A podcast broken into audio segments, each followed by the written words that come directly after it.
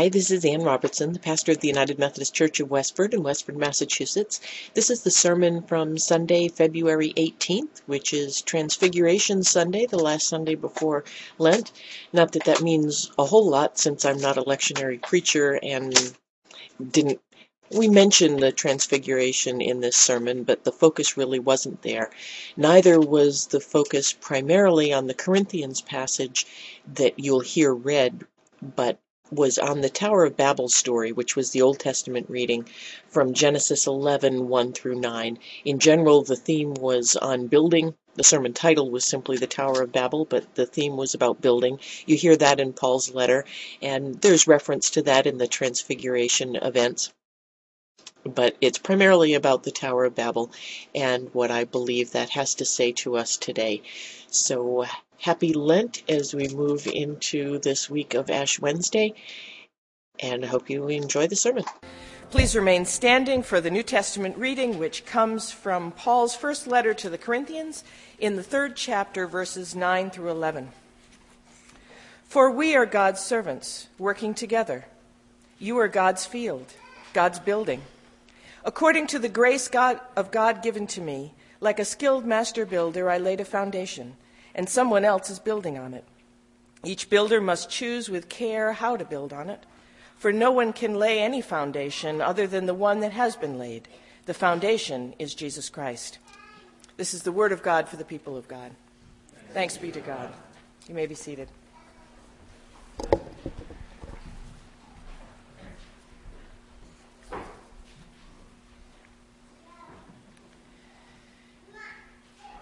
The Tower of Babel story that Betsy read for us doesn't have any reference to time in it, other than being placed in the book of Genesis sometime after the Great Flood and before Abraham. Since the usual date floated for Abraham is somewhere around 2000 BC, this story would be before that. Just to put it into context, that would mean it was before the use of horses to pull vehicles before the discovery of glass or the development of boats with masts. It was at least a thousand years before the Babylonian Emperor Hammurabi created his famous legal code, and about 2,000 years before King Tut ruled Egypt. In other words, it was a long time ago. Many see the story as a legend, inserted to give us a reason for the many different languages across the face of the earth. Others believe it was a historical event somewhere in the prehistory of civilization. To me, the truth of the story comes through no matter what you believe about whether it happened or not. If you get hung up on worrying about whether the story is historically true or not, I think you'll miss the deeper truth that the story is trying to bring us. Simply put, I think the Tower of Babel story tells us two important things. The first one is that why we build is generally more important than what we build. And the second thing is that God's purpose for us is to be scattered across the face of the earth. So I want to look at each of those in turn.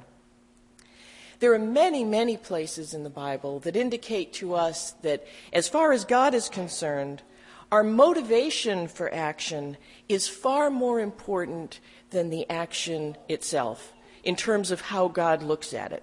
What we do certainly affects those around us, but when God is looking at an action and saying, okay, was this a good thing or a bad thing? It's not the action, it's the reason in the heart and the motivation that prompted it that God looks at. The last line of Romans 14 goes so far as to say, whatever does not proceed from faith is sin. It's not as easy as do this, but don't do that. In lots of cases, the exact same action will earn one person praise and another rebuke just because one person did it for a good reason and another person did it for a not so good reason. Our legal system recognizes this all the time. If you cause someone's death, what happens to you in court has everything to do with why it happened and why you did it. If you intended to kill a person, that's bad. If you planned it for days, that's even worse. If it was an accident, you get off with a much lighter sentence. The problem with the Tower of Babel was not the building of the tower. It was the reason they built the tower that ended up getting them in trouble. Verse 4 explains that. Come, let us build ourselves a city and a tower with its top in the heavens, and let us make a name for ourselves. They built the tower to make a name for themselves. If they had said, Let us build a tower to proclaim the glory of God, they might well still be in it to this day. The tower was built as an act of pride. As a church, we must never build either a physical structure or any sort of program or ministry in order to make a name for ourselves. If we do, we'll eventually have a large, lovely, empty church or a large, thriving social club. The Spirit of God will leave this place when we seek to exalt ourselves. We must always do what we do for the glory of God and to serve the mission of spreading the love of God made known to us in Jesus. The same thing is true in our personal lives. If you're building your career or your reputation or your legacy in order to make a name for yourself, it will all be in vain. You might end up rich or famous or well thought of by everyone. But if your life has only been about you, it will not outlast you. Even if you manage to garner tons of media coverage at your death, like Anna Nicole Smith, the circus we've been enduring this past week, it's like, please make it go away. but when our bodies return to dust, so will all our accomplishments. The World Trade Center was brought to dust in minutes. The splendid buildings, the wealthy corporations, the important people all gone in an instant.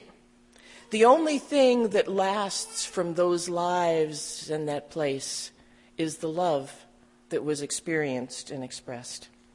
The rest isn't important anymore. Why we do something in the end matters more than what we do. That's the first lesson from the story. And we get that truth whether there really was a tower or there really wasn't. That's what God inspired the writers to let us know. The writers tell us about a tower that was doomed even before construction because it was built in order for the people to make a name for themselves. The second truth this story brings is related to that. We're not put here just to get comfortable. We have a purpose beyond ourselves. We're sent out to the world, to each other. In one sense, the Tower of Babel story is a mirror to the call of Abraham, which comes in the very next chapter. In chapter 12, God calls Abraham to pack up his family, leave his home, and travel to an unknown land. God's purpose in calling Abraham and his descendants is so that all the families of the earth shall be blessed, says in chapter 12, verse 3. Abraham is sent out of his comfort zone and the intention is for all of his descendants to do likewise, to leave home and to go out into the world to be a blessing to all nations. The people in the Tower of Babel story were settling down. They decided to stay together in one place and to make a name for themselves. No more nomadic lifestyle following the sheep hither and yon. They could stay together and build a great city where people from all over would come and marvel at what they had done. God's answer to that desire to settle where we're comfortable is not only the loud no of the Tower of Babel story. God's answer is also the call of Abraham in the next chapter. It's not just a negative, no, you can't do that, but it's the positive, and I am calling you to do this. Abraham, who was settled in the great city of Ur, gets plucked out of his comfortable life and sent by God out as a nomad so that others may be blessed through him. The temptation of the people to build the Tower of Babel is the same thing that Peter faced back on the Mount of Transfiguration. If you remember that story when Peter, James, and John are up on a mountain with Jesus having this amazing experience.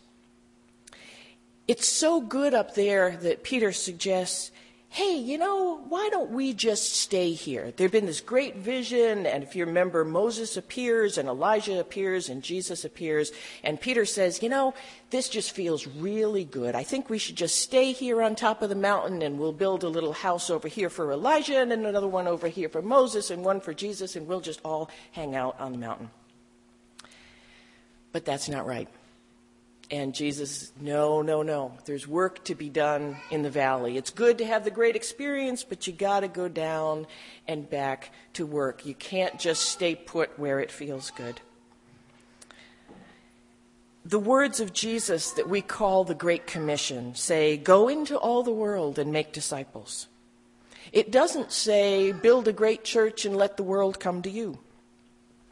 As a church, we exist to facilitate the sending out and not the coming in.